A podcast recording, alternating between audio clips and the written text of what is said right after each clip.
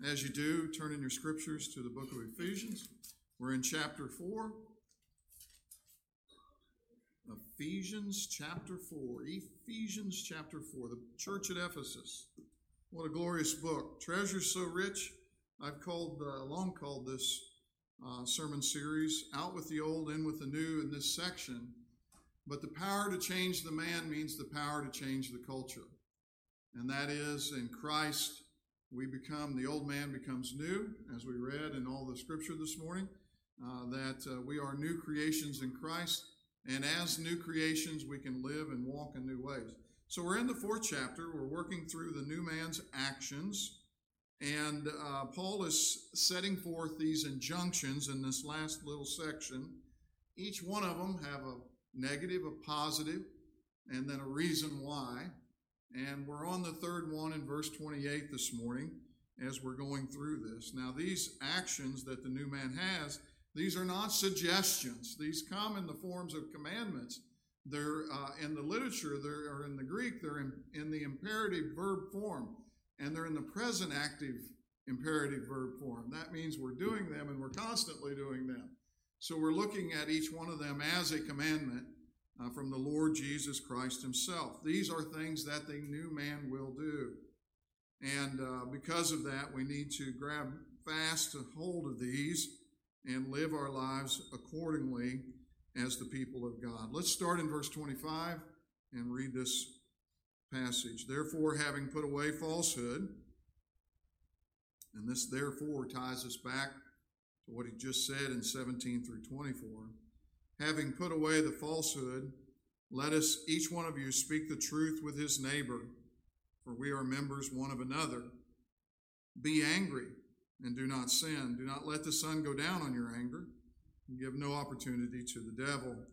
Let the thief no longer steal, but rather let him labor doing honest work with his own hands, so that he may have something to share with anyone in need. Let no corrupting talk come out of your mouths, but only such is good for building up, as fits the occasion, that it may give grace to those who hear. And do not grieve the Holy Spirit of God, by whom you were sealed, by whom you were sealed for the day of redemption. Let all bitterness and wrath and anger and clamor and slander be put away from you, along with all malice. Be kind to one another, tender hearted, forgiving one another as God in Christ has forgiven you. Let's go to the Lord in prayer. Our gracious Heavenly Father, as we come this morning, um, we spend this time in your word. It's a glorious truth that we get to live and move and have our being, and we can worship freely this morning as we gather together and open this book, and as your Spirit works in these words and yet indwells each individual believer here this morning, that we can look at this truth and agree to this truth and live this truth. What a glorious and practical thing the gospel is and how it is offset from paganism, who says, just be good. But Father, because you've regenerated our hearts, you're making us good. What a glorious truth that is, and what a great difference it is to our lives here. Let us live as such. Be with us this morning. Come over my words this morning, my simple words and my work and instill in the heart of your people encouragement and strength and truth this day so that they can live boldly for Jesus Christ in this place. We pray that in his name this day. Amen. No longer steal. We have three imperatives here that I want to kind of build the sermon around this morning. You've got the first one that's no longer steal and the negative, and then the second one, let him labor and the third one's not an imperative, it's an infinitive, but be a blessing and not a burden. Be a blessing and not a burden. And that is that he winds this up by saying, work so that you'll have something to give to those who are in need. And that is the Christian way, is it not? That we want to be a blessing and not a burden. We want to be a blessing to our church and not a burden on our church. We want to be a blessing to our community and not a burden on our community. We want to be a blessing in this world and not a burden as Christians. So the formula for that is to quit stealing, get to work, no longer steal, and let him labor are the two imperatives, the two uh, commands from our Lord this morning.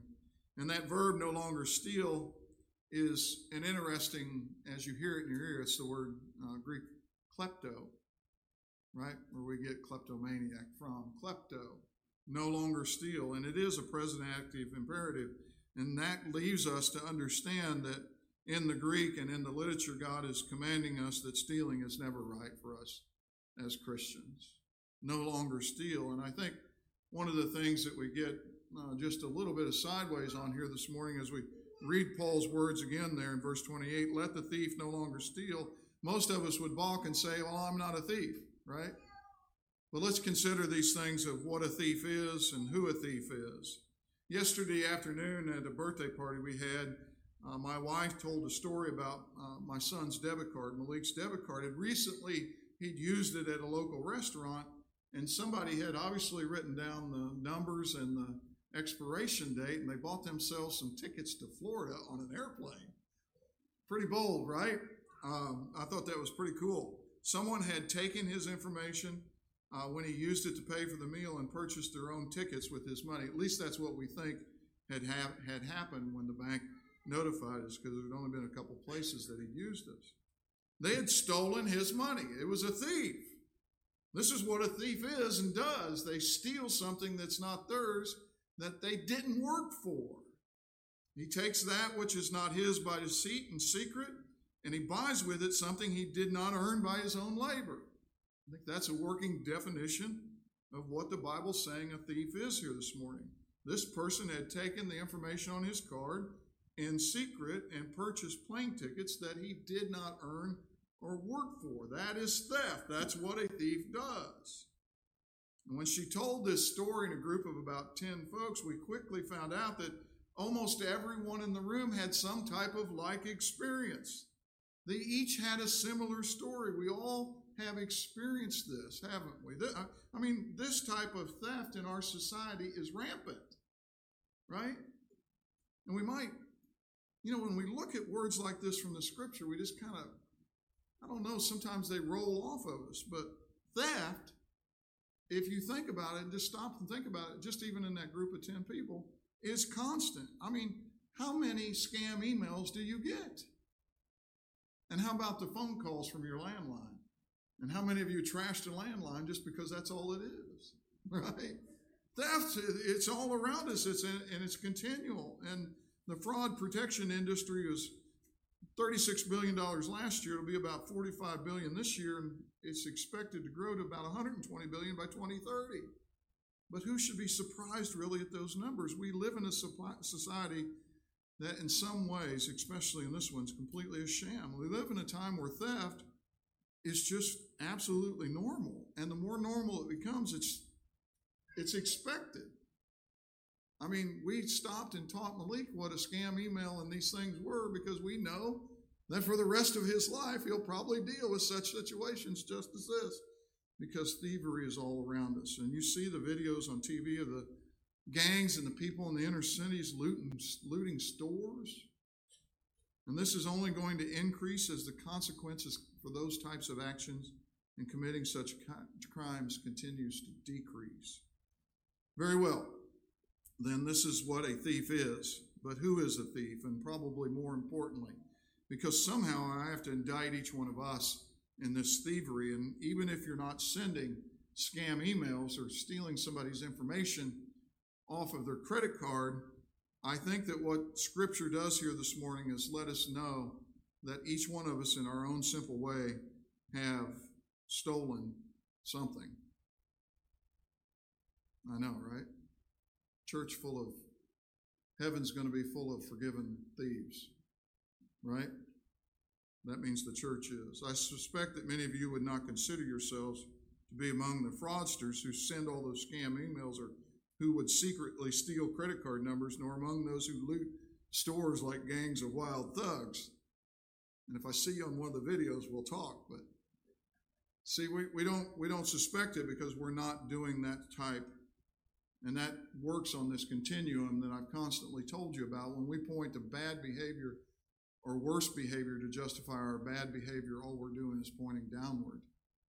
All we're doing is justifying our own bad behavior. And so I say this morning, not so fast, because each one of us has stolen something, and this is the objective test I often give on the street or whenever I'm witnessing to someone, uh, whenever they think that they've been a pretty good person, and I think that we would all put ourselves in that position at some point in our lives. But it seeks to illustrate the universality of sin by asking people if they've ever, have you ever broken the Ten Commandments? Because there's an objective standard by which we can know that we're among the most worst of sinners. There's an objective standard of an objective test that we can give ourselves so that when we point down, we know that we're actually pointing to ourselves. And I just start at the top usually and go down through some of the commandments. I look at somebody and I say, Have you ever taken the Lord's name in vain? Actually, that could be theft too, because to not give God the glory he deserves is to rob him of that. Have you ever and always remembered the Sabbath day to keep it holy? We've all failed at each one of these. Have you ever told a lie? And I look right at people and I say, Don't lie to me. And then I smile because by this time they're starting to figure out that all of us are guilty, including the person giving the gospel testimony. We're all guilty. We're all convicted of these crimes against God. Have you ever coveted? Oh my goodness. I think I did that before I got here this morning. Have you ever committed adultery? Jesus said to look at a woman in lust or a man in lust is to commit adultery with them in your heart. Murder, same thing. So I look at them, and this is probably one of the most interesting things. I look at them and I say, Have you ever stolen anything? And some of them will go, Oh, I don't think so. You're pretty good. You can't answer that like that if you're honest with yourself. Can you? We've all stolen something. Many good people will take exception to that and say, Well, I don't think so, but I would quickly point out to you to to look at your taxes or to work. Look at your work. Have you ever robbed just a little bit amount of time from your boss? Or to many other questions you've been asking in your life where you were just not completely honest. I say, what did did what you do rob anyone of anything? Have you ever not declared all your income? And I, I try to tell every person that I've ever met in business, because when I started out in business, I wasn't saved. I started out as a very young man. I tried to close every corner and put every loophole into play and hide every bit of cash that came my way. That's just because I'm a worse sinner than you guys. I'm sure I am, right? But you know what? It got to a point, God saved me, and I couldn't sleep at night. I couldn't live with myself. I couldn't continue to do that because it brought shame on the God I, I proclaimed with my mouth, that I said that I loved. And every chance I get, because a lot of people talk to me about business and small businesses, I tell them from the start don't do that. Set up your business so that it makes money even with the tax laws like it is today. We've all done it. And in this, I tell you that the apostle indicts us all. Why? Because sin is the awful, heinous thing it is. And we are all of us, all people, are sinners. If you think you're not, that's a sin itself. Exodus 20:15, clear, simple, four words. You shall not steal. And each of us have broken the Lord's command there. And there it is. We're all accountable before God. And that's what I can confidently say to anyone I'm sharing the gospel with. These are objective standards. You know that you've broken them. You know it in your heart, just as I have, just as everyone has. You are accountable before God. We have all broken that commandment. Indeed, some to greater extent, sure, but we are all guilty because even the most minor infraction is a breaking of that commandment. But we were morality and pagan religions uh, say that just try to be good. We as Christians have a gospel that gives us the power to actually stop sinning.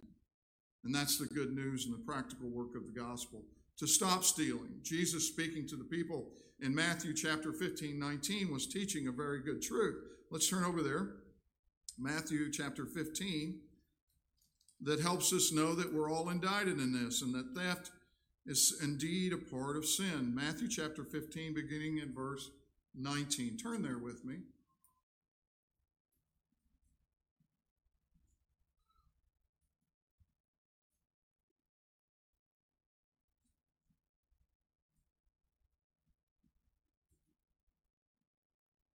Actually, I want to go back to verse 10. And he called the people to him, and he said to them, Hear and understand. It is not what goes into the mouth that defiles a person, but what comes out of the mouth. This defiles a person. Verse 12. Then the disciples came to him and said, Do you know that the Pharisees were offended when Jesus never offended anybody? He's only love, right? Do you know that the Pharisees were offended when they heard this saying? They were offended because they were convicted. They were convicted because what was in their heart didn't match what was coming out of their mouth. He answered, verse 13 Every plant that my heavenly Father has not planted will be rooted up. Judgment will come, right? Verse 14 Let them alone. They are blind guides, and if the blind lead the blind, both will fall into a pit. Verse 15 But Peter said to him, Explain the parable to us, Jesus. And he said this Are you still without understanding? Do you not see that whatever goes into the mouth passes into the stomach and gets expelled? But what comes out of the mouth proceeds from the heart, and this is what defiles a person. Verse 19 For out of the heart come evil thoughts, murder, adultery, sexual immorality. Do you hear the commandments here? This is the same objective standard we can all be judged by. Theft, false witness, slander. These are what defile a person. But to eat with unwashed hands does not defile anyone. So the hope we have is in the gospel, and Paul gives us another section in 1 Corinthians 9, if you'll turn there briefly. 1 Corinthians chapter 6, I mean, that shows us the hope we have in the gospel. Because although we were sinners, God has done something in the gospel that gives us hope to wash away that sin. And that's why my emphasis on the opening scripture this morning was the fact that we are new and changed people.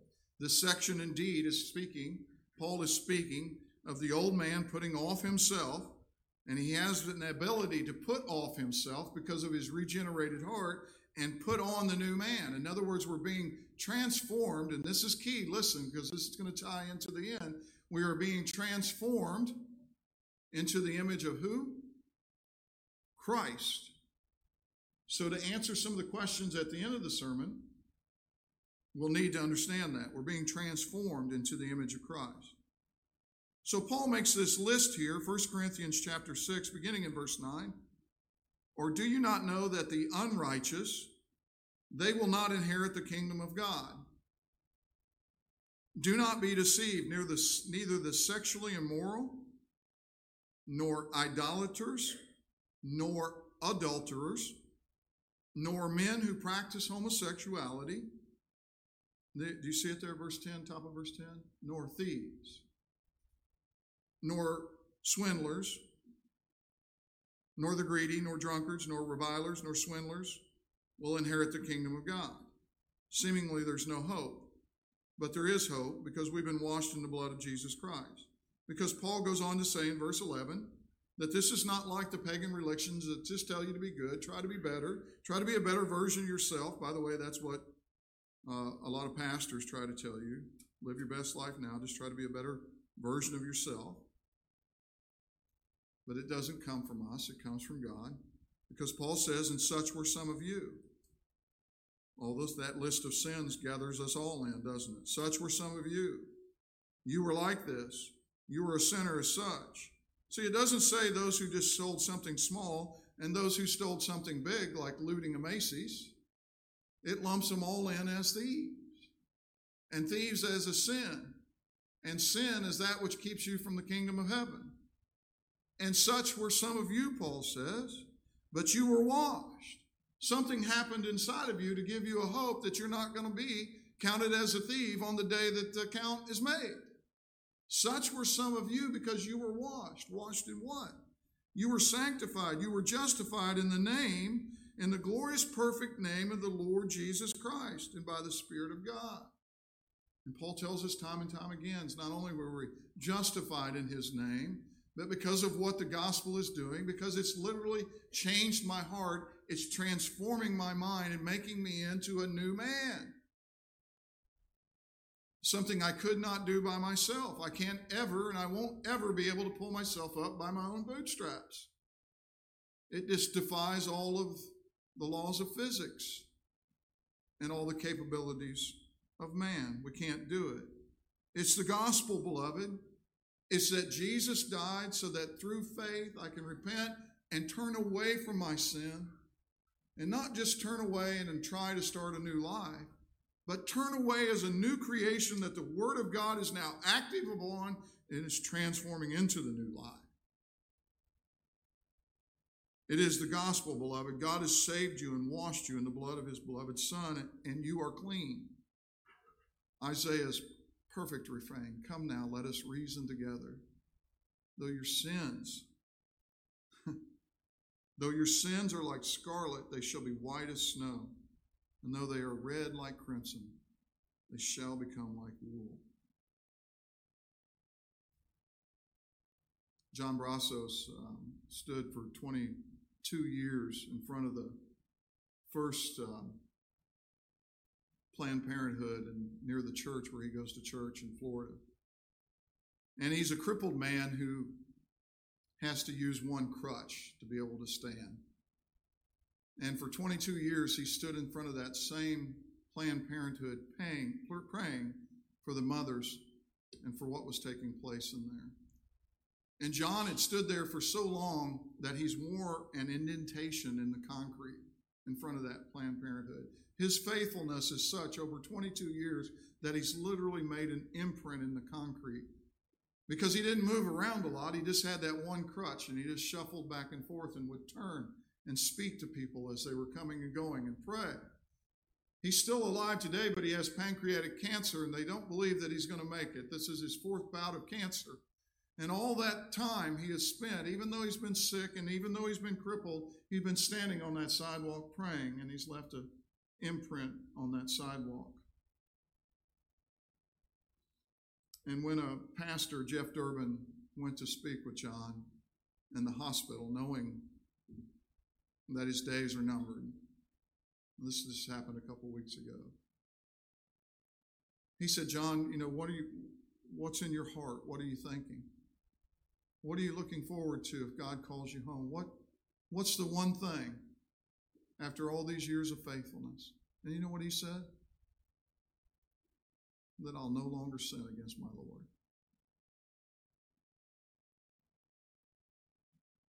Isn't that the heart of the one that's been changed? Whether I was a thief or a murderer or adulterer or whatever I was, take this sin from me, wash me, white as snow.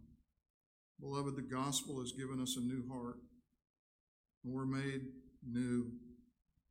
No longer give credence to the old man and his old ways. The apostle is saying in Ephesians 4 let the thief no longer steal. A Christian should not and should never steal. This is not a characteristic of the new man or of the new life, but of the world and of sin. Thief, theft is rampant, but it's not part of the church. It's not ever part of the church. That is good then. What should Christians do? And here comes the positive. As I've said, these little injunctions are first negative, then positive, and then give us a reason why. He says in the next verb, kopiato, it's a present active imperative, let him labor. And the labor here that is that is uh, set forth in the scripture is not easy work. This is to be tired or weary as a result of hard or difficult endeavor.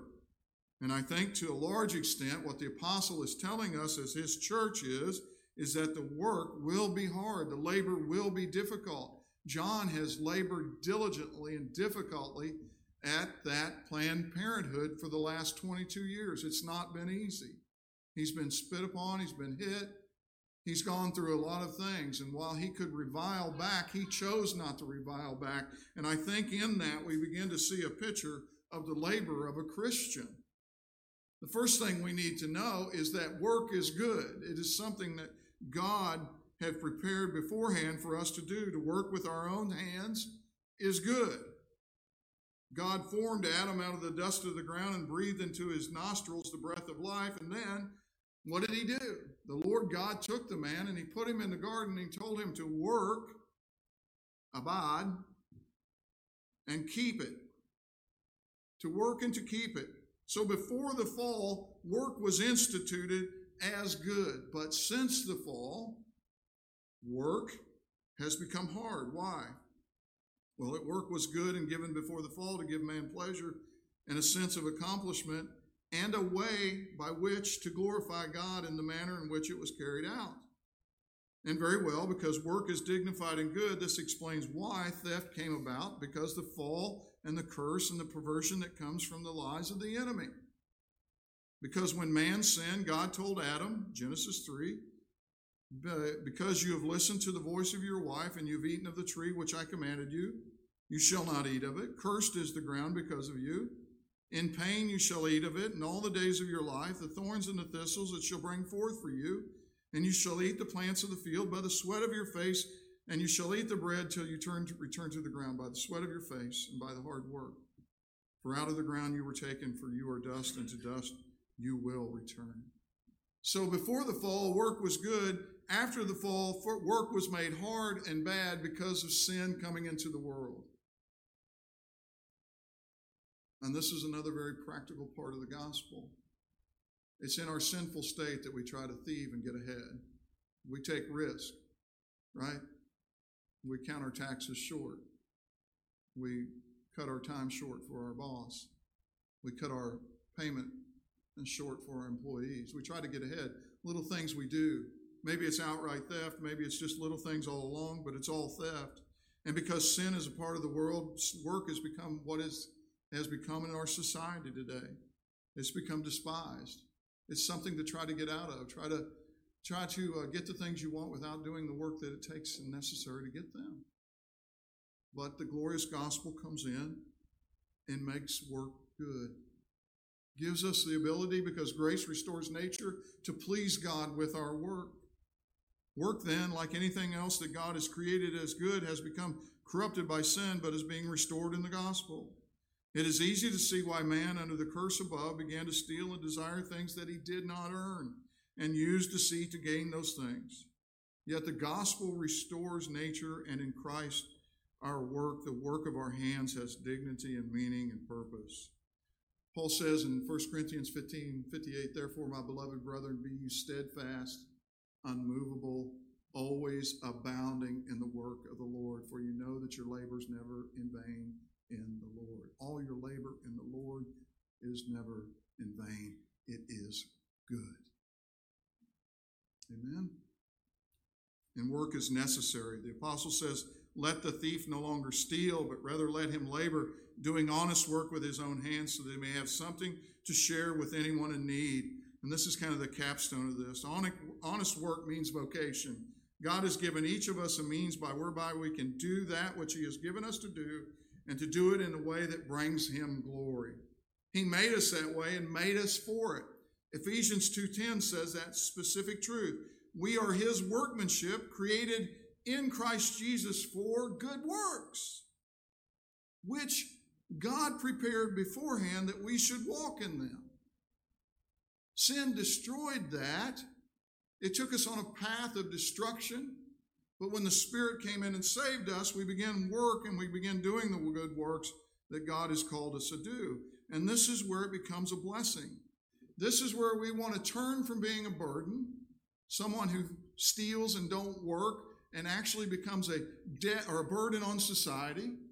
We want to turn from that and become a blessing, someone that works and handles his work life properly so that he has something left over to give to those in need. Be a blessing and not a burden. Have something to give. And this is perhaps the most difficult of the principles that Paul lays down for the Christians. You know why? Because how much do we give and who do we give it to? Okay, Paul, how much do I set aside to give and whom do I give it to? Working so you will have something to share with anyone in need. Anyone in need? How do I be a good Christian and fulfill that? How much do we give and who do I give it to? What is our Christian responsibility here to give to the needy? Because when you start to give and you look at our nation, everybody becomes needy.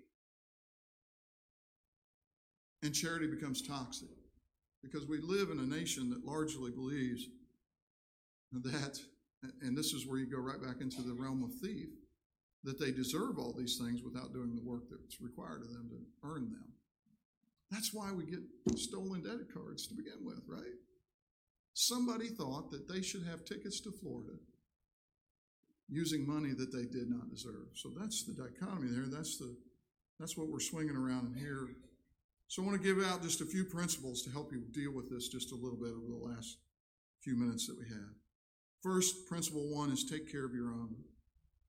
That is, we are called to work, do honest work with our own hands so that we can share with anyone who has a need. That first begins with understanding our limitations and the appropriate lifestyle that our work can provide so that we can live accordingly to the point where after our living there is something left to give.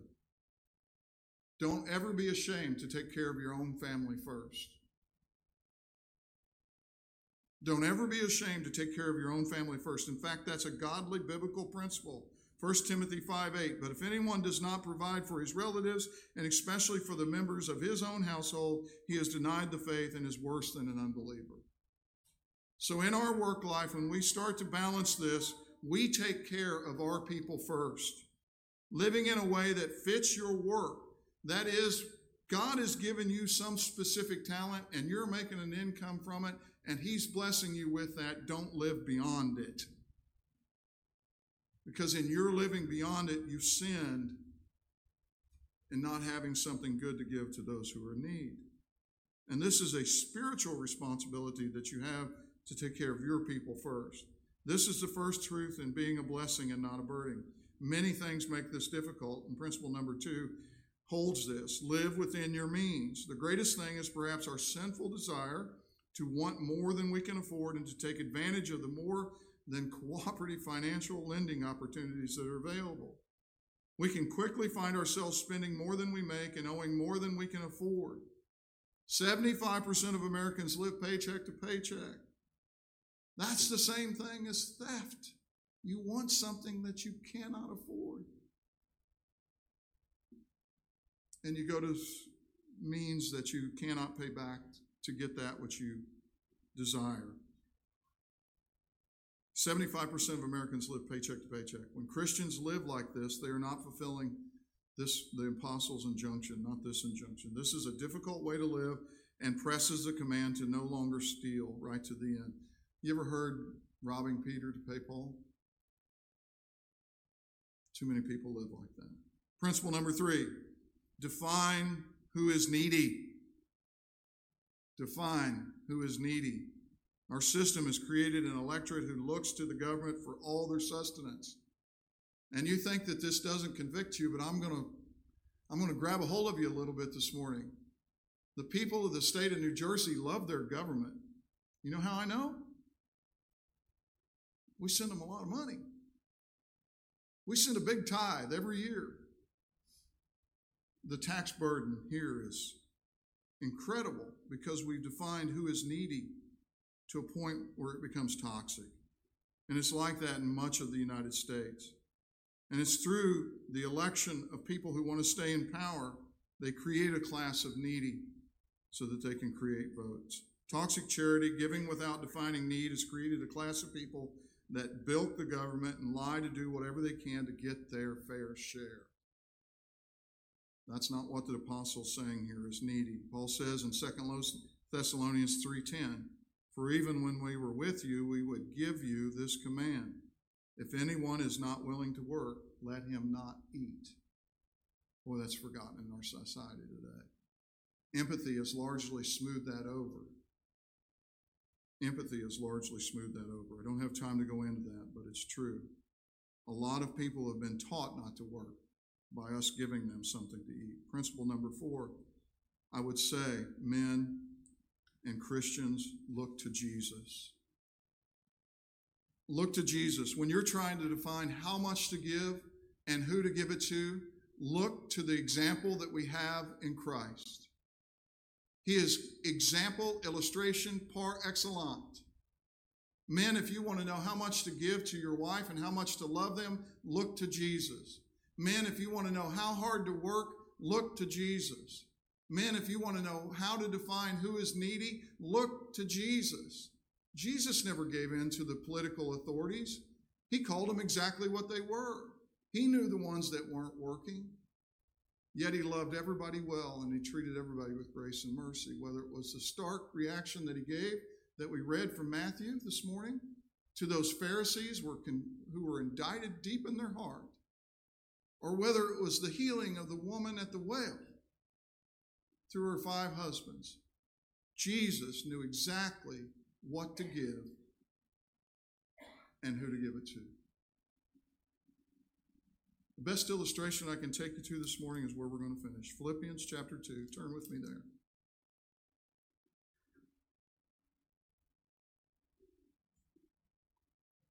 Philippians chapter 2.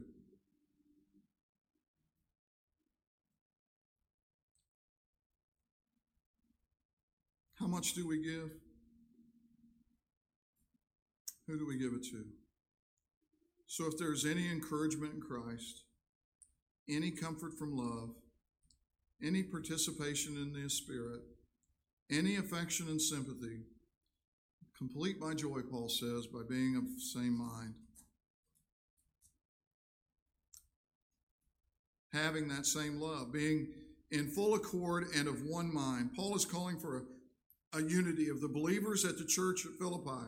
He's calling for a unity that we'd be of one mind, one spirit, because there's one baptism and one Lord who is Lord over all, right? That we be of one mind, that unity of what Christ was, we're to be. Do nothing, Paul says in, in verse 3, from selfish ambition or conceit, but in humility count others more significant than yourselves. And that still begs the question how? To what extent? How much do we give and who do we give to? Who are those others? Well, in this context and in Ephesians, it's chapter 4, but we know the rest of the Bible tells us that we're to give to the poor. In fact, the poor are always going to be with us, Jesus says, because the poor are not here just to torture them. The poor are here more for a test for us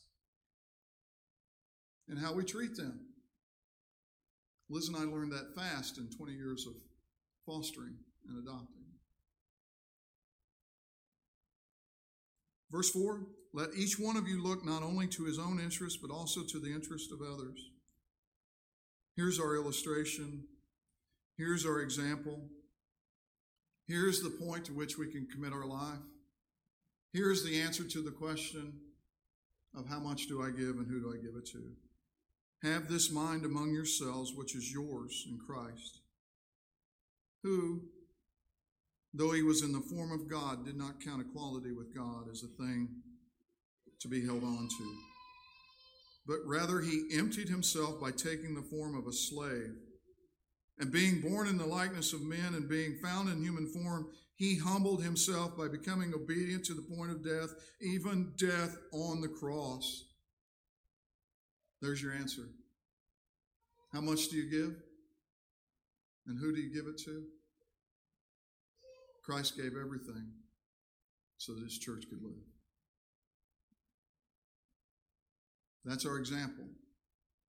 I fall short every day, right? We all do. But that's the illustration. Christ gave everything and went to the cross to die for us so that we could have everything. He labored hard under the work that he was called to do. He fulfills the imperatives in this passage of Scripture like we're called to fulfill them. He labored hard under the load of our sin so that we could be free. How much do we give? Christ gave all. Christ gave all. And being found in human form, he humbled himself by becoming obedient to the point of death, even death on a cross. Therefore, God has highly exalted him and bestowed on him a name that is above every name so that at the name of Jesus every knee should bow in heaven and on earth and under the earth, and every tongue confess that Jesus Christ is Lord to the glory of God the Father. What did Christ give, and for whom did he die? Let the thief no longer steal, but let him work with his hands, doing honest work, so that he can give to those in need. Don't be a burden, be a blessing. Amen? Gracious Heavenly Father, as we come this morning, we see the example of Christ. We know the great gulf that's between us and Him. And Father, in humility, we have to understand that we're to count others as more necessary than ourselves. This begins in our own families and in our own churches and flows out. Let us be a people who understand this, who have put away the ways of this world, who labor diligently, labor even as these, these uh, imperatives call us to, to be tired and weary. Difficult endeavor. It is difficult, Father. But let us do so so that we'll have good to give to others. Let us do the good works that you've made beforehand for us to do, and let us do it all, all of it to the glory, to your glory, and to Christ's honor. Father, may we be that church this day who handles rightly these truths. I pray that in Jesus' name. Amen. All right, if our men will come.